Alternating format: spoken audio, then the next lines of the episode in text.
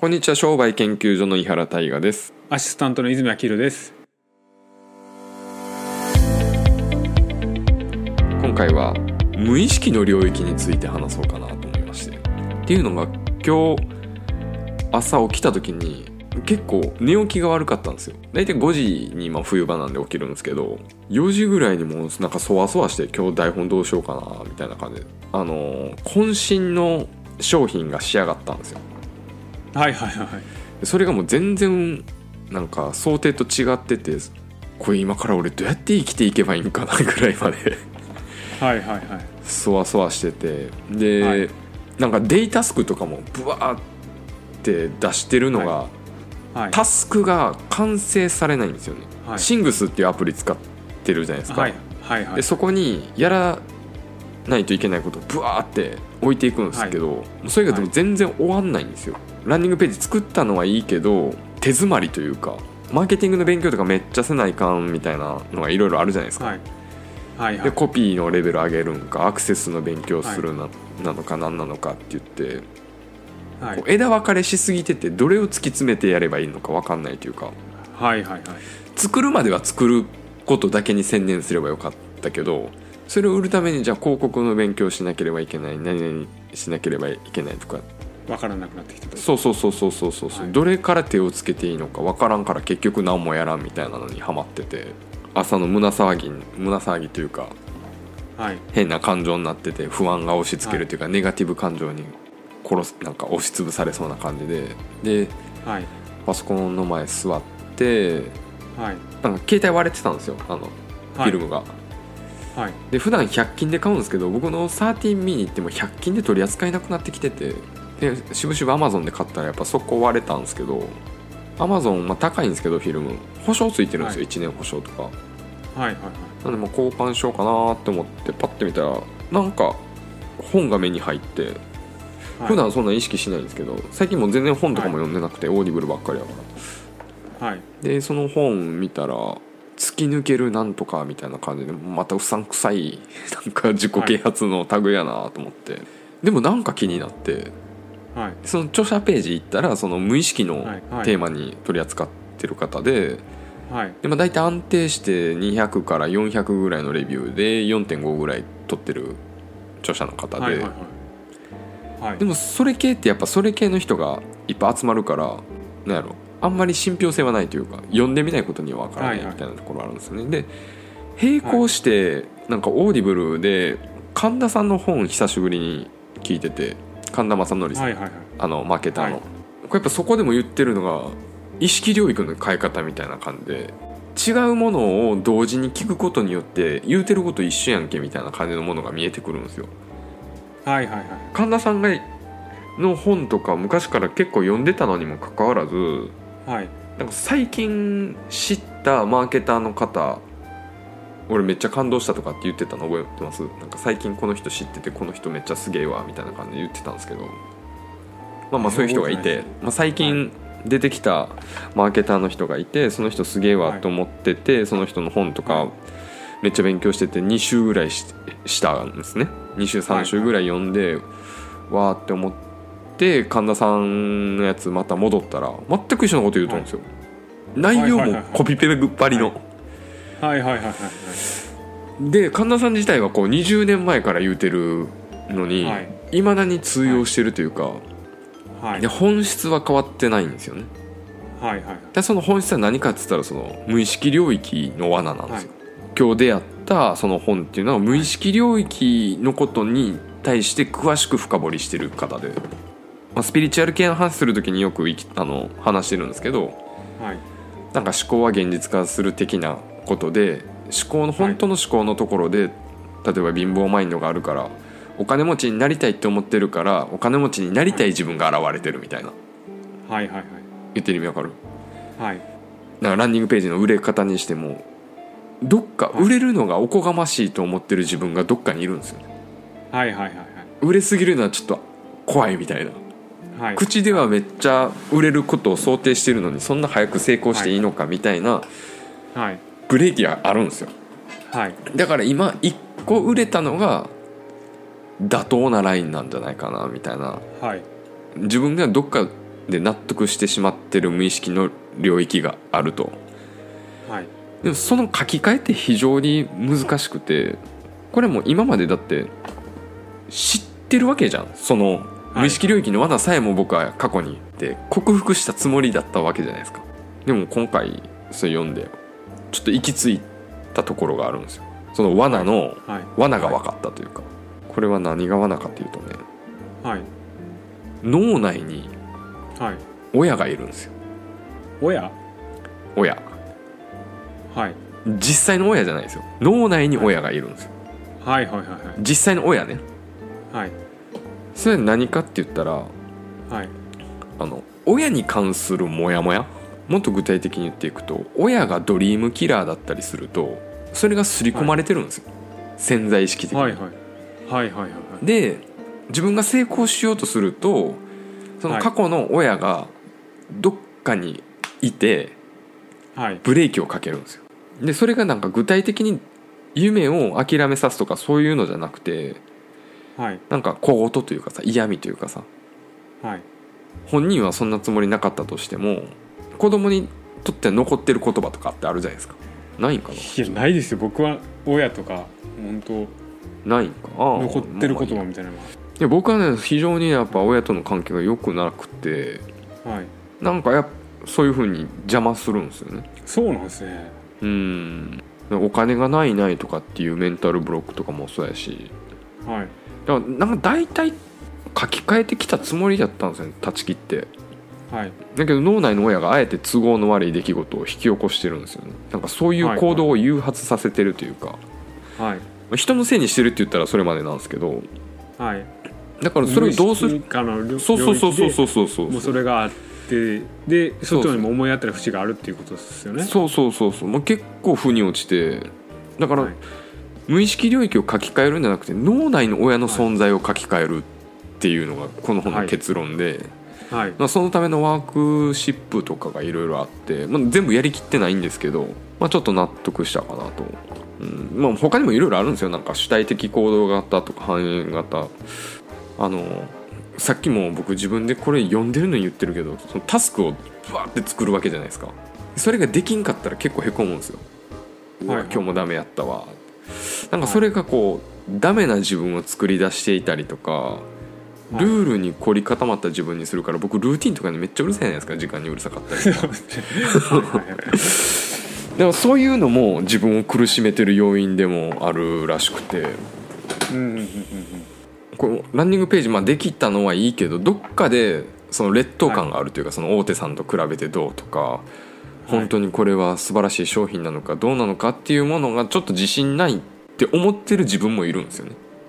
はいはいはいはいもう胸を張ってカンパケで出せるかどうかっつったらやっぱちょっと保険かけてるというか。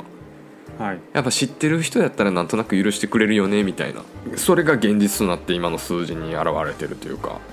書き換えさえすれば売れるんじゃないかなと思ってるんですよ。あなるほど。な脳内の。なんやろそそのの無意識領域を書き換えていくっていうことですねそうそうそうこそうそうそうそうそうそう、れからめまあメンタルブロックを外していってうんうんうんうんうん例えば、まあえ本当に今までできてたこともあるけど無意識ではできてない。無意識なんでもうできてない。そうそうそう。もうどうしようもないじゃないですか。無意識で自信がないところは。はい。だから人間的レベルの思考ではい。ビジネスがうまくいかないのはマーケティングが足りないからだみたいなのがあるとやっぱはい。泥沼に入るってやっぱこの本にも書いてたんですよ。で今、はい。同じこと言ってたじゃないですか。広告がどうとか、はい。そそういう理屈じゃないんですよねどういう理屈なんですか？もう本当うんだから潜在意識を書き換えるだけですよ。これは売れて当然だって完全に思い切ることですよ。ね思えるかどうか。そう。で10個売れてハッピーとかじゃなくて10個売れて当然みたいな。10個売れて生活できるかなじゃなくて。それってえもう見えてるんですか？所長の中ではその無意識を変えるっていうのいやまだだからはい。完全にワークできてるわけじゃないけど、答えはきっとここにあると思ってるんですよ、ああなるほど、まあ、そういう課題を一個一個ワークしていったらそうそうそう。見えてくるってことですね、うん無意識変えるって結構ね本当に、難しいんですよね。だからそのワークが はい。それもまた難しくてはい。親に憑依して考えろみたいな。はい。なんか親っていう幻影があって、まあ、お父さんでもお母さんでもいいから後ろにファスナーがあると思ってその中に入り込んで想像の世界を旅してみろと。はい。でそのお父さんが一番辛かった時はどんな時だったのかとか、はい。一番お父さんが挫折した時はどういう状況だったとか。お父さんが喜んでる時はどういうことなのかを想像しなさいとか。お母さんがこういう時はどうしなさいとか。でなりきれと。うん。でなりきるためには場所を変えないといけないと。非現実的なところに行かないとはい。意識は自分の領域からは抜け出せんから家でやっても無駄ですよみたいな。結構なじゃあそのワークも難しいんですよ、ね本気で取り組まないといけないですね。そうそうそうそうそう。え自分はそれ人生でうん。もう親限定になるんですか？そのメンタルブロックっていうのは。そうそう親。なんかその無意識親だけのことをもう断言して。るテーマにしてると。僕なんかは、親に言われた言葉に対して別に引っかかってること今の意識下にはないなと思ってるんですけど。えじゃあ誰が育てたんですか？いう誰が育てたんですか？えいや育ててくれただから感謝はありますしそういうのは。うん。そのちそういう意識下にはないけど実は無意識下には親のあるって断言してあるってことですか、うん。絶対あるんですか？どうそういう絶対あるって断言してる、はい。でしかも俺別に親に育ててもらってないから。ね いや本当にあの俺ずっと寮やし、なるほど。なんだろうな。じゃあその何がメンタルブロックになってるかって言われからわからないですもんね。だからだからっていうかその親の生活がじゃあ言ったら8とすれば、自分が15になるのは悪いとか自分が5になるのは悪いみたいな、これは俺の勝手な解釈やけど親の生活レベルとかけ離れることはないというか、えそもそもですけどうん。いや所長のそのいや僕の客観的にですよ。うん、1個売れたらいいっしょと思ってしまうんですよ。なんかそれがももともと違うんかなって思うんですけどいやすごいことだなと一個一回チャレンジして当たるかどうかなんかわからないじゃないですか。うんうん。だから売れてすごいことだななんかもう目標値を高くしすぎてるからとかじゃない？外注もインセンティブやからさ外注先に悪いじゃん。あまあそこは気にかかりますね。うん、そうですね。一緒に自分一人でややってる分やったらいいよあそうですね。そうですね。まあ外注でに対しては。買い取りやってもいいいいけどインセンティブやからさ、これこまあっからはそうですね。そこはちょっと気が重いですね。うん。なんとかしないといけないですもんね。うん。だから一個で喜んでったら甚だおかしいでしょ。まあそうですね。人にね、やってもらったらなんとかしないといけないですね。うん。だからもう結構難しいものだと思ってることころから変えないといけないのかな。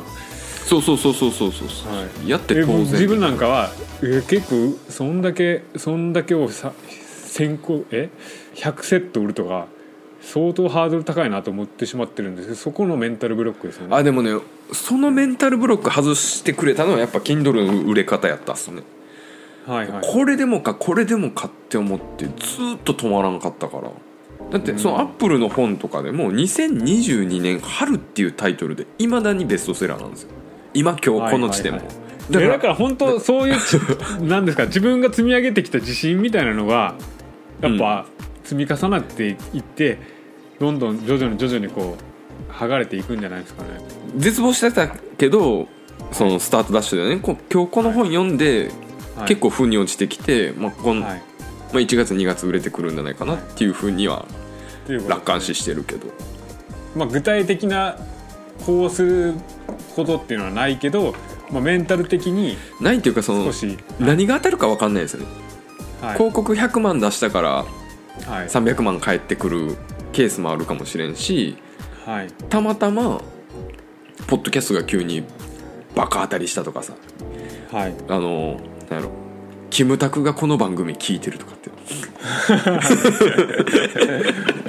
そうですだねったら風が一気に変わるじゃはい。んそれもやっぱ潜在意識の書き換えだけだなと思って。うん。まあでもみんなそんな感じでやってるんでしょうね本当に。あの光が当たるまでは ほほんでなんか人間レベル思考と脳レベル思考と神レベル思考っていうのがあって、はい。みんな人間レベル思考で考えてるからそういう小手先のことを考えるけどやっぱ理屈じゃないことたくさんあるじゃん。なんでこいつが売れてるんとかさ、はい。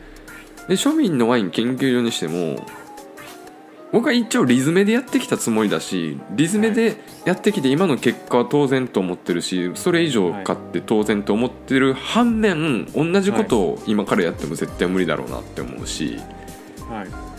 それはなんか奇跡に近いというかさ今こうはい。聞いてくださってる方もいらっしゃるのも奇跡に近いなと思って。はい。それをあの小手先のことで考えるんじゃなくてやっぱ脳レベルとか紙レベルではい考えていかないと、今はワークに対してのうん、こう一個一個丁寧にやっていこうっていう感じですか？そうですね。そのメンタルブロックを口ではずっとあの外してたけど根本の原因が今やっと分かったんでなんか他者思考でやっぱ生きてるんですよね。例えば SNS とかにしてもはい。めっちゃ楽しんでる人って自分思考でやってるじゃん。つぶやきたいとかはいはい。ブワーってつぶやいてとかさ、はいで泉さんも僕もさバカがバレるとかなんか取り繕ろうとしてツイートしても消したりとかすしたりとか、はい。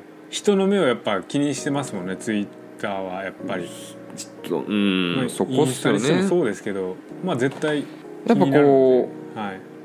バカっぽい投稿して周りの評価とかいいねとか数とかどうでもいいって開き直って自分基準で、ね、やってる人がやっぱ楽しいっていう風に行き着いてるからあと問題回避思考と目的思考型。問題回避思考って言ったらそのはい。貧乏になりたくないから働くっていう思考。はいはいはいはい。お金がないと生活できんから働くっていうのが問題回避型思考で、はい。で本来お金持ちになる人はやっぱ目的型思考というか何々をやりたいからそれを実現さすで後でお金がついてくるというか。まあこれはでもねみんなよくおっしゃってることなんですけどあとうまい例がね未来型思考で脳が活性化するっていうことを言っててどういうこととかって言ったら、はい。泉さん去年のクリスマスどう過ごしたか覚えてますか？はい覚えてます、一昨年は？うん、一昨年も一昨年とかでも今絵に出ないですね、今年の誕生日どうやって過ごしたか覚えてます？い。や、うん、今年のクリスマスどう、うします、あ今年のクリスマスどうしますか、うんうん、はいはい。あの、まあ、イメージありますよ。はい。でそこではい。過去のことを振り返る時より今年の今からやることに対する思考をした方がアドレナリン出るらしいんですよ、まあそうですよね。そうそうそうそうそう、はいでも常にこうやっぱ過去のことをうじうじ我々考えちゃうからはい。せっかく未来に向けてアドレナリンを出す方法がいっぱいあるのに無駄なエネルギーを使ってるんですよねはいはいはいはい。ちょっとしたもう結果とか過去とかもう一切気にしなくていいってことですよね、そうそうそうそうそうそうそうそうこれも面白いのがはい。仕事終わった後に憂鬱なことが待ってると思ったら仕事自体嫌になってくる。うんうんうん。そうですね。このポッドキャスト終わった後に鬼嫁に会うって思ったらいこのポッドキャストも楽しくできないわけでしょ？いやいやこれ,、これね本編ですよね。はい。これどうやって例えられてるかっつったらねはい。死生観で例えられてて死ぬことを最悪なことって思ってると人生も憂鬱になるっていうことなんですよ。はい。はいはい。それ仕事理論で置き換えられたらめっちゃ腑に落ちません？死ぬことを怖いとかは憂鬱なこととか最悪なことって思うと生きてること自体が憂鬱。つながる？俺の説明の仕方が悪い。わかりますわかりますその死をこうプラスに捉えているってことですよね。必ず訪れるもんなんだからはい。うん。死ぬことに対してやっぱそういうネガティブな要素を持ってたらやっぱし生きててしんどいよねってなるんですよね、ううんわー死ねるって思ったら人生自体が楽しくなるんかな？いやその解釈はまだ分からんけど。でもあの仕事終わった後に憂鬱なことが待ってるっていうふうに言われると、まあ、その延長線上にそういう話があってもおかしくはないですよね、はい。そうですね。その感覚値ではわかります。うん。はい。結局でもあれですよね。この無意識を変えるっていうところに行き着くわけですもんうね、ん。行ってまた小手先のことを考えたりとか、まあ、ぐるぐる回るけど雪だるまさんもおっしゃってるけど、まあ、ぐるぐる回るのが人生なのかなと、いやそうですよね。うん。うんえでもどうなんですか？そのこのままうん。そのランディングページのうん。商材を、うもう拡大して売っていくのか、売っていくっていうかもう売れるっしょ、はい。い、やマジでそうあもう変わってますねもうもう完全にもう売れるって決まってるから それはもう揺るぎない自信に変わってる、はいはいはいはい。じゃあもうその届いてないっていう解釈ですよねまだだって今未完成のまま売ってるわけやから恐る恐る出してるじゃん、要は。うんうんうんうんうん。うんで完成したらやっぱこっちも本気で売りに行くじゃん。今は。そうそう修正線とかもやっぱ上がってくるから。うそれで訂正していったらより自信持って売れ、売り込みに行けるわけじゃないですか、んはいはい。だからビクトリーロードはもう見えてるんですよ。気持ちの問題だな。だいぶ意識が変わってるんですねじゃあそれ、うん。恐る恐るだったらしつこく連絡できんでしょでも自信持ってたら「お前買え」みたいな感じで言えるじゃないですか、うまいワイン勧めれるけどワインワインはまあ勧めれないでしょ。はいはいはいはい。作りかけの料理出すのとね完はい。完成した料理出すの全然違うし、はい。ただやっぱこう機械損失しないようにやっぱ売り焦ってたんですよね、はい今月の収益が欲しいからみたいな感じでさはいはいはいはいはい。でだから本当余裕があればなんかいろいろこう手とかも変わってくるんですけどその余裕を作るために最初のこう大変ですよね。最初の期間って。これさえねうまくいったらあとはどんどん広がりますからね。ね。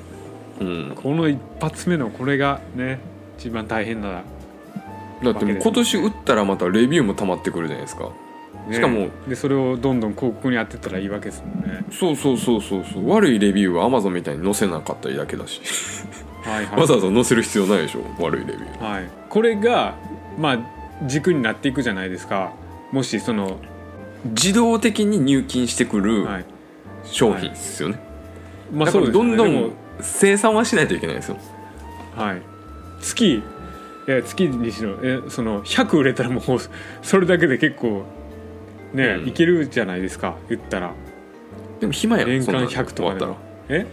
それでそれであぐらかいてたら暇やしいつ売れになるか分からんじゃん。いやそうそうそうそう。そうですよね。だからもうそれでいろいろややれることはできてくるわけですよ。ね、うんうんうん。そうそうそう。幅広がるし。またその資金を広告にもまたどんどん突っ込めるし。ね。それこそまこなり社長になんか案件頼むとかさ。はいはいはいはい。それで一気に今までの黒が白に変わるわけでしょ。はい。ねえまこなりさんもなんか最近やってますもんねワインの。ホームワイン。そうか。え台本なしどうですか？やっぱ編集しんどそうやな。でなんか裏商売っぽくのなっちゃいますよねやっぱ。はい。いやーでもじゃあ意識を変えるってことですよね。もう自分もねやっぱいやこれ読んでみて頑張らんとめっちゃおもろかった。あのアンリミテッド対応。後でどうしてもやっぱうん。無意識化というかもう意識化においてもいやワインでこんだけ売り上げ作るの大変やわとかやっぱ思ってるんですよ。ブレーキかけるでしょ。はい。やっぱ自分でやっぱどっかで思ってますよね。うん。いやつもうこの目標あるんですよ。もうこれだけやるみたいな、でその目標自体もまだちっちゃいんじゃないですか。でもねなんか非現実的も良くないからやっぱその辺の塩梅ですよね。現実可能なラインではい。ちゃんと自分でロジック組んで。はいみたいなさ。そう。まだロジックがそこに結びついてないので、うんうんうん。うん。そこがだから SNS の活動につながるわけじゃないですか、僕なはい。がいつも言ってる黒が白っていうのはどういうことかっつったらはい。活動続けてたらいつかバズる可能性はあるわけじゃないですか、うん。そのバズるって言ったらその、はい。まこなりがはい。その聞いてるとかさ、それこそ。はい。そこではい。一気にゲームチェンジが起きるでしょ。はい。で僕はそれ常にイメージしてるんですよねなるほどなるほど。あそこも上からイメージすらイメージで変えていくってことですもんね。うん。うん。やっぱりその自分の活動自体にやっぱ意識化に意識意識化がダメなんですよねまだ。いや僕もダメやからまだねあの白に変わってないんですけど、まあでも信じてますよ。そうですね。って言い続けてこう気持ちだけ4ですけど年目ですからね。でもでもほんまやるだけですもんね。もうあとは。あとその信じる力ですよね。信じる信じてやるだけですもんね。今年のテーマかな？残り10日。そう。残り10日ってやばない？めちゃくちゃ早かったですよ今年は。おお今年やば残りいぐらい早かった。10日っすよ。もうほんと1か月ぐらいの感覚ですよほんまに。でも振り返ってやっぱ遠いですよね。また話戻りますけど、え今回のやつあれノンカットで出しますよ。あの会員のやつであこれえこれ本編の方ってことですか？えー本編を、まあ、普段カットして普段ノンカット出さないじゃないですか、はい。これワインの方のノンカットで出しますよ。インサイドで。はい。いいですよ。こあの、うん。インサイドやったら OK です。その、うん。後半部分やっぱなんか、うん、全然切ります切ります。はい。はい。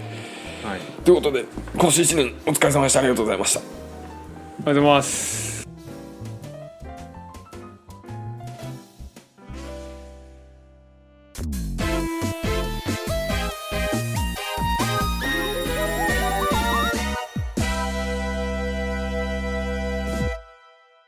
にちは。真剣教材ワインの授業。増殖せよ。ソムリエワインエキスパートたちをご検討いただきありがとうございます。庶民のワイン研究所を運営しているグレープジャパン合同会社の井原大我と申します。初めての方もいらっしゃるかもしれませんが主にブログやポッドキャストで一般庶民向けのワインコンテンツを発信しています。今まではちょっと変わった考察や定説を逆張りする形でお届けしていたのですが今回は真剣教材としてソムリエやワインエキスパート取得に向けた商品を開発いたしました。ソムリエは職業として必要な方が多い反面勉強時間の確保が難しいと思います。そんな皆様に向けてスマホ一つで完結できるツールとなっています。膨大なソムリエ教法の内容から重要な部分だけを抽出し合格まで最短ルートで突っ走ります。またワインエキスパートなんて趣味の資格でしょ。どうせ民間資格なんでしょ。何も得ることはないんでしょみたいに思われている方安心してください。ワインエキスパートを取れば人生が変わります。私は変わりました。次はあなたの番です。具体的に言うと素晴らしい仲間に出会えます。そして食事の仕方も変わります。私自身の話で言うとアルコール中毒も治ります。朝からハイボールを飲まなくても良くなります。何より。仕事運が上がります。私自身ワインで仕事をしています。そしてこの今回の講座の制作には現役のソムリエである古川さんの協力も得ています。ソムリエからの視点が加わることでより一層内容が濃いものとなっています。勉強が得意でない私たちだからこそ作り上げた唯一無二の教材。サブスクプランではオンライン交流会やチャットツールで24時間体制のサポートが整っています。買取プランの方はよりお求めやすい形で教材をゲットすることができます。2023年の試験に向けて今から準備しておきましょう。井原大河がお届けしました。